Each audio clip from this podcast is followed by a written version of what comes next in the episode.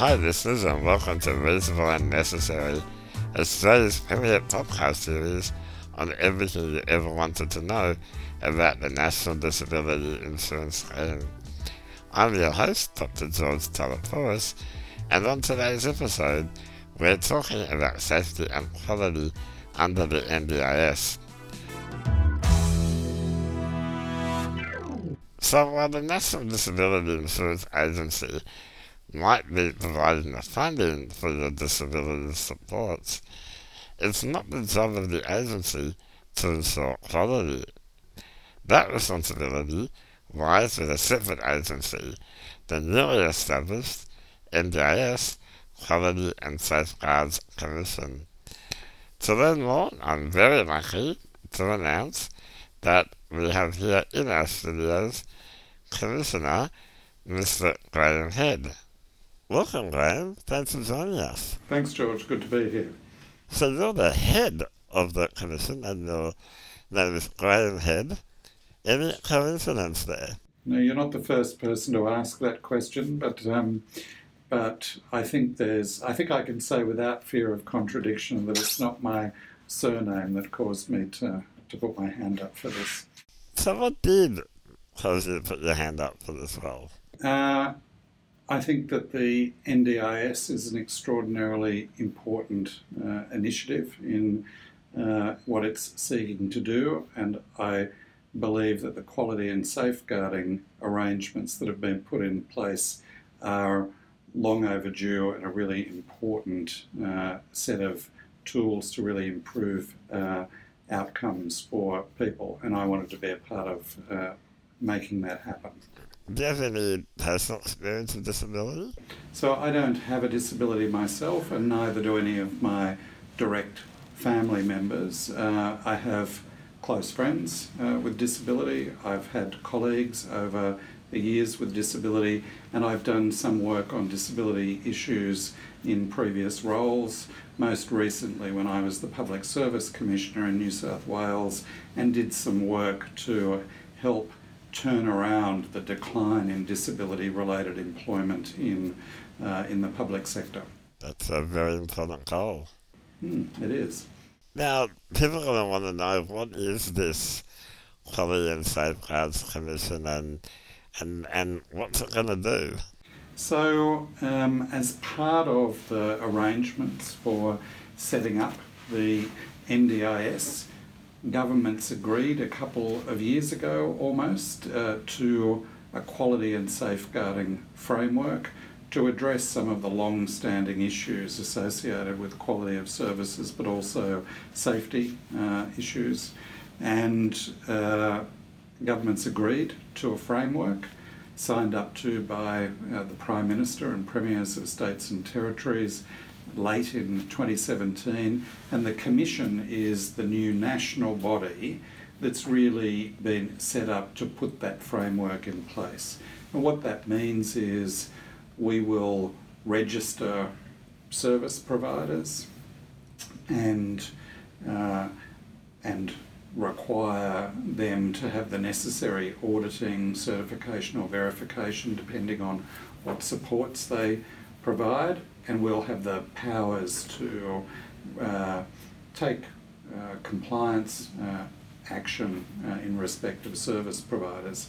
Importantly, uh, the Commission will receive complaints from uh, participants or other members of the community about the provision of services to people with disability. We will be doing really important work um, through our behaviour support program on working to, over time, reduce and eliminate the use of restrictive practices.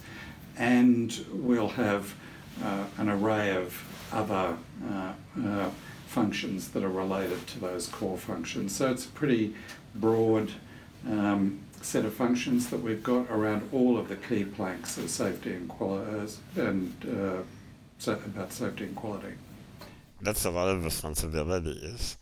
Um, you, mentioned uh, registering services. Um, my understanding of the NDIS is that people have choice over whether they um, go with a registered or unregistered provider, um, if, for example, they're self-managing or um, as opposed to being agency managed.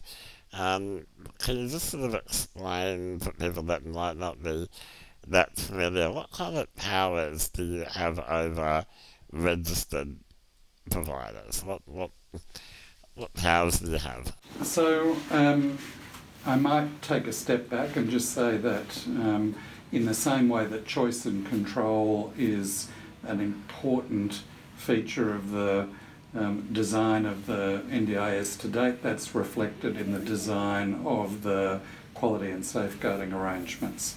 There are some features of the new quality and safeguarding system that apply to all providers, whether they're registered or not. There's a new code of conduct, which very uh, simply uh, sets out um, reasonable expectations about how people involved in the delivery of services uh, to NDIS participants would be expected to behave. And whether your service providers are registered or not, that code applies to them. So it's a really important new tool for people to ensure that um, services are being provided to them in a respectful way that recognises their rights. I think code of conduct could be really useful for a person with a disability to be familiar with because they could go to their provider and say, code of conduct number two talks about privacy.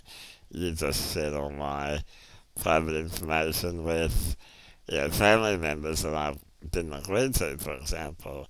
Is that how you see people um, empowering themselves with the code? Yeah, I think the code is a really important and simple new tool for people. Um, we, as a regulator, of course, can use the code in a more conventional um, regulatory uh, manner, um, but participants themselves, people with disability, will be able to use the code as a tool when they're self managing.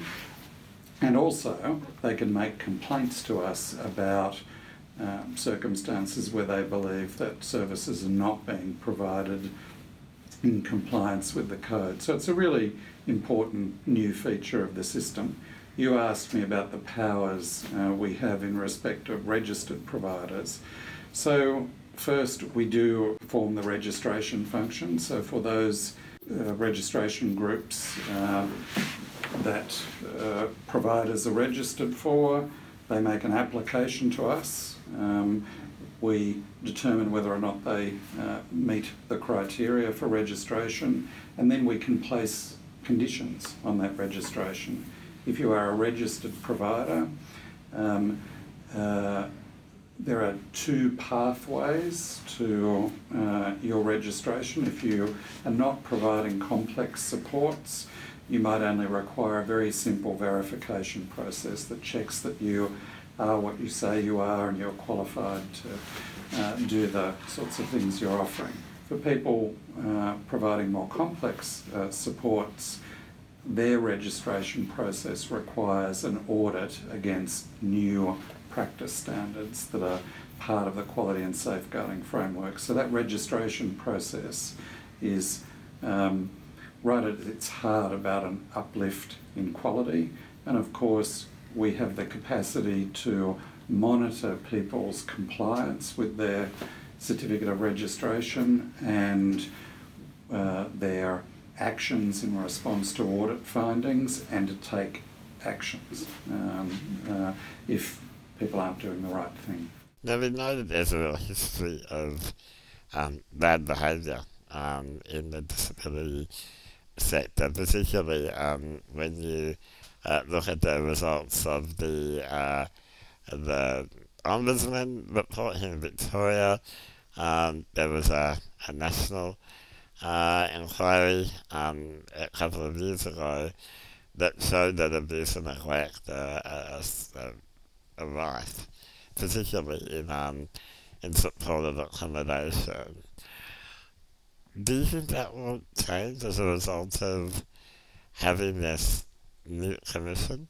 So the point you make that it's a new commission is an important point. We've never had a national body whose job it is to think and act uh, on these issues, uh, and that's its sole purpose. So I think the focus that Equality and Safeguards Commission brings uh, is a really important development.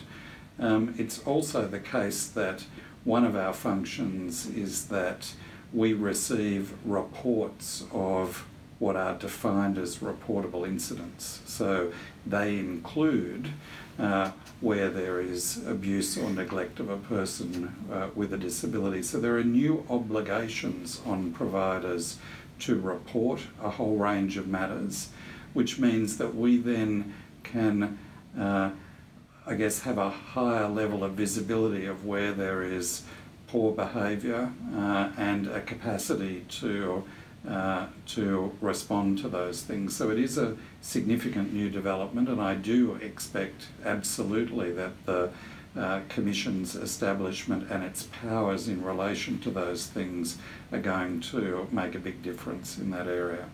Does the Commission, uh, the new Commission, and you as a Commissioner, um, particularly um, uh, based on the fact that you have uh, been established after we know a lot more about this issue of abuse of people with disabilities. Has it has it learned from from all the all the terrible things that have happened previously? Do you think that it it, it has learned and will now be able to translate that into real action for people? Well, I do think that um, the Commission is being created at a time where there is a lot of knowledge and awareness of these issues, and we've been given functions and powers that relate to those issues. And I think importantly, we've also established very good relationships with some of the organisations that have been doing work on these issues in the past. So in, uh, in terms of implementation, South Australia and New South Wales come into the jurisdiction of the Quality and Safeguards Commission from 1 July this year. Um, and most of the rest of the country comes in on 1 July in 2019 um, as part of leading up to New South Wales and South Australia coming in. We've been doing a lot of work with organisations in those jurisdictions that have worked on those issues. So, for instance, the New South Wales Ombudsman's Office. So, it's not like we're starting without any sense of uh, what the issues have been and what some of the good work has been. So, the model we're taking in setting up the Commission is to, in fact, build into some of our processes the learnings that have been drawn by um, organisations such as the New South Wales Ombudsman in some of the work that it's done in this area. There's been very good, um, not just consultation but collaboration between the organisations in setting up our processes. Sounds really positive. Um, I might move now to some of the, the practical uh, things that people might want to know. Um, yeah, for example, um, there might be people listening who are unhappy with their services, who are funded, they're funded by the NDIS, they've, um, they're accessing a service, a registered service, and they're, they're not happy with it. Um, what, what can they do? It's important for people to understand that the the Commission's got a very specific role that relates to quality and safeguards. So if you're a person with uh, receiving support through the NDIS, if you've got a problem with your plan or plan review process, that remains a matter for the agency, and the agency's complaint processes relate to that. But if you're uh, if you have a complaint about the conduct of a service provider or a quality or safety issue related to uh, the services you're receiving, you'll be able to contact uh, the Quality and Safeguards Commission and we will be able to help you with that complaint. Uh, even where you contact us about something that's not directly our responsibility, we'll work with you to get you to the right organisation to uh, have your complaint dealt with properly. So we want to make the process, we want to encourage people to speak up and we want people, once they've spoken up, to be supported to get to the right person in terms of that complaint being handled. I think that's really reassuring because people want to at least know the somewhere where they can go. You've also made that really important distinction that um, I think people need to you know, really remember is that you're not there to respond to complaints about the NDIS itself. Oh, right. Um, that that is um, effectively um, done through uh, you know, the AAT, um, the Administrative Appeals Tribunal, or through the Commonwealth Ombudsman or other other avenues. So um, that come to you around the services themselves. Services and the quality and safety issues related to those. So, in particular, um, I think people being, we will do a lot of work to reach out to participants over the coming months about what the code of conduct says, because that's a really, really important uh, way of saying there are certain fundamental things that you should expect your service providers to do, and where they're not doing that. In the first instance, we would encourage people to raise those issues with their service providers, but if they feel uncomfortable doing that, or if uh, if they feel that they've raised the issues and they've not been heard, um, or they're not being responded to, then making a complaint to the Commissioner is exactly what we would encourage people to do. What if they want to complain about the commission? Well, uh, if they want to complain about the Commission, uh, they can complain directly to us, like all organisations. We will uh, have processes around um, getting feedback about our own performance, including how we deal with complaints about our own performance. And if people are not happy with how we've responded, then again, um, there are um, some things that they would be able to uh, take to the Commonwealth Ombudsman. And of course, some of our decisions uh, that we make as an organisation are reviewable decisions and can be considered in the uh, AAT, etc. But that's more uh, in relation to decisions we make about providers.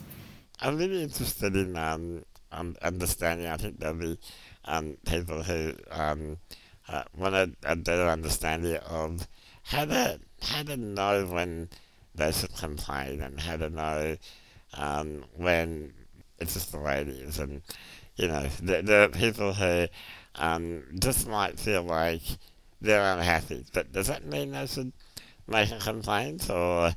Um, but yeah, at what point does someone go to that point of calling you?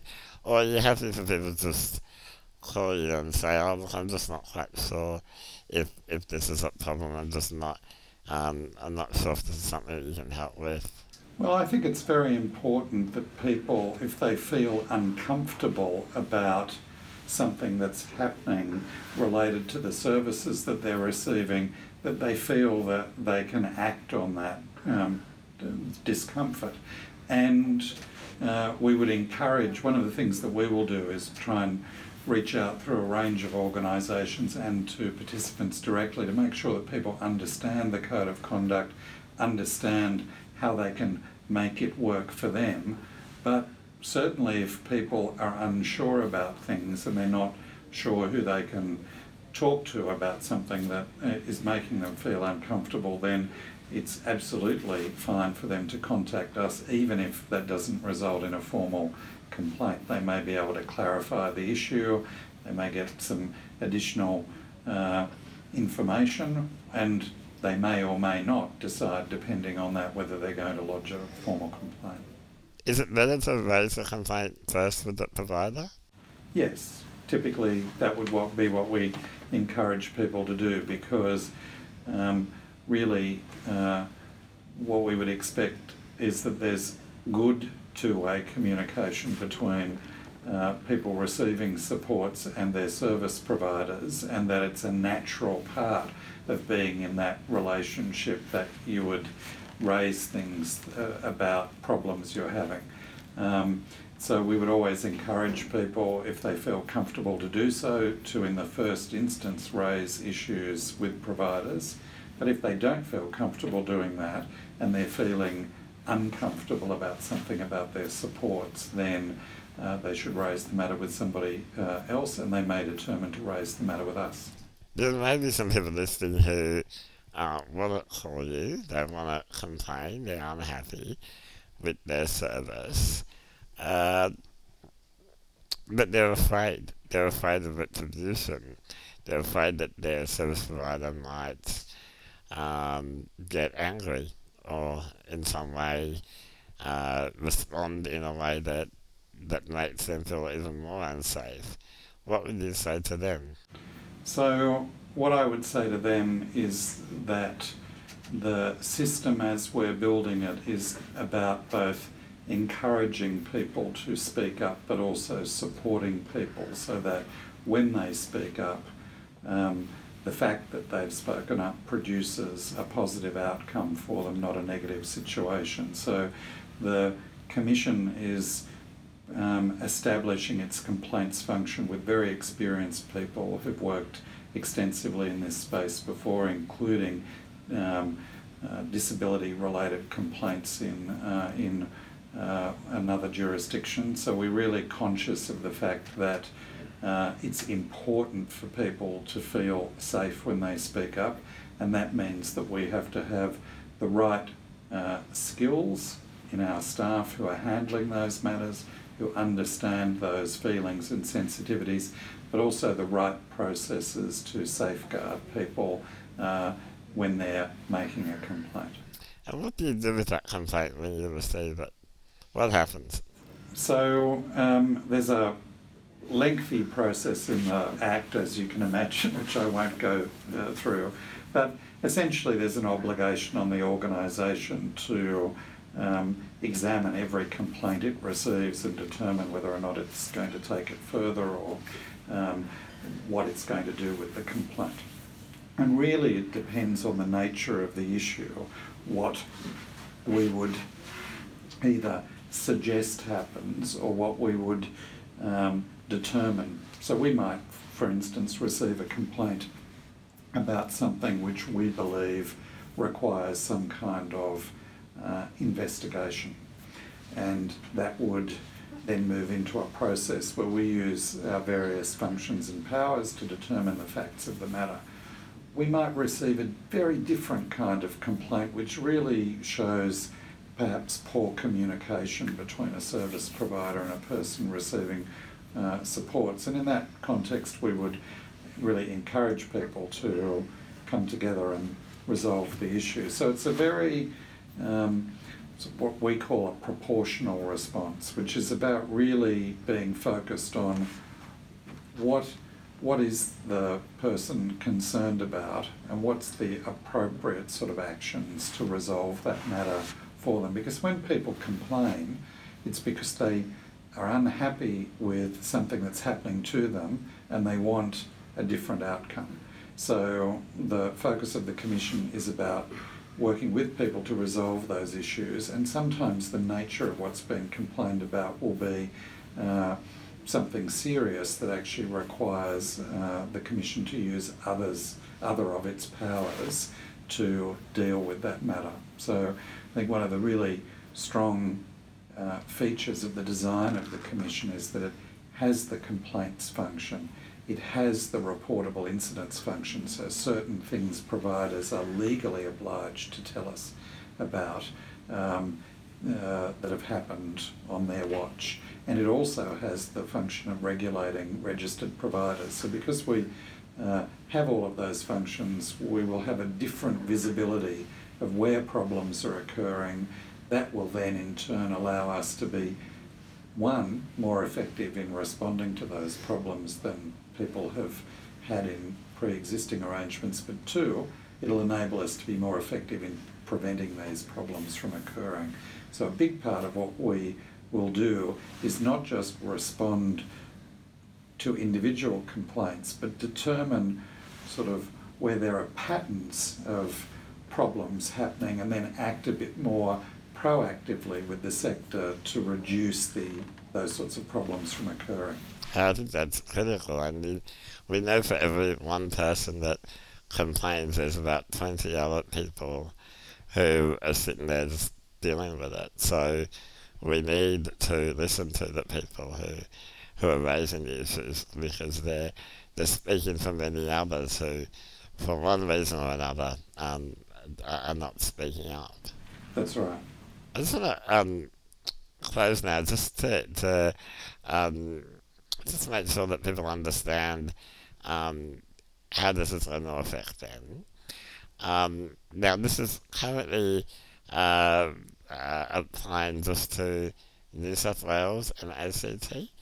So from the first of July. So. Uh, New South Wales and South Australia. Sorry. So, so the way that the NDIS rollout is happening, as states and territories move to full scheme, um, one of the things that happens in relation to the quality and safeguards issues is becoming a participating jurisdiction. That's what the Act calls them. So, our only two participating jurisdictions as of 1 July this year are New South Wales and South Australia. And that's 1 July 2018 in case and a year down the track, 1 July 2019, everybody else other than Western Australia comes in and then in 2020, 1 July 2020, WA. So, what that really means for uh, your listeners is that if you're um, receiving uh, supports in New South Wales or South Australia um, from 1 July this year, um, the complaints around um, quality and safety related issues can be made to the Commission. That new code of conduct will apply uh, in your state, and we will be the organisation that registers your providers in those two states, not the agency which currently registers those providers. And everybody else except WA will come into the tent on 1 July 2019. Okay, and is there a website or how can people yep, find out more? So uh, we have a, a website um, that will be live um, when we open our doors um, at the beginning of July. At the moment, uh, you can uh, access things like the uh, regulatory rules uh, on the website, but it's not yet uh, interactive. It just has some core products. But that's fine for listeners. Um, this will be airing after the 1st of July. So after the 1st of July, they'll be able to go to www.ndiscommission, all one word, .gov.au. Um, we'll actually make sure you get uh, all of the contact details that you can uh, uh, include in this podcast so that your uh, listeners have got. Uh, right, and I'm sure that people who are not on the internet, um, there are phone numbers that people can call. Um, there's also going to be obviously um, uh, offices in the in the in so is there South Australia? So office? there'll be um, and the national office yeah. will be in Western Sydney in New South Wales. There'll be a regional office in Adelaide, and as we uh, move other jurisdictions in next year, there will be offices in each of those states, and we'll um, there'll be a national one eight hundred number for the uh, contact centre, but there will be people on the ground in those jurisdictions who will uh, be working on things like the uh, resolution of complaints, compliance uh, activities, and also some parts of the uh, work we'll be doing in behaviour support. Fantastic. Before I let you go, are there any final words of uh, advice to people with disabilities who might be thinking about uh, how happy they are with their services and possibly um, uh, thinking about how your commission might help them? The, I guess the, the point I want to stress is we understand that this is new. This is this new commission is about raising the bar. It's about um, a new commitment to quality and safeguarding that is a critical component of the NDIS, and that we need to help people to understand what these arrangements mean in detail and what um, it means in terms of what the Commission can do for you. So, one of the things that we will be doing over the next couple of months is working through um, a wide range of organisations to get as much information in a usable form as we can to uh, people who are receiving supports from the NDIS uh, so that they understand what the Commission's role is, understand uh, how to contact us, and feel quite confident about uh, what the organisation is there for and how it can support them. That sounds very positive. I wish you all the best, Commissioner, and thanks for joining us. Thanks, George. Great to talk to you. That's all we have time for on today's episode of Reasonable and Necessary, brought to you by the Summer Foundation. Don't forget to check out our Facebook page, Building Better Lives, for all previous podcasts and transcripts. We also love hearing from you, so please leave your comments and suggestions for future episodes. Until next time, stay well and reasonable.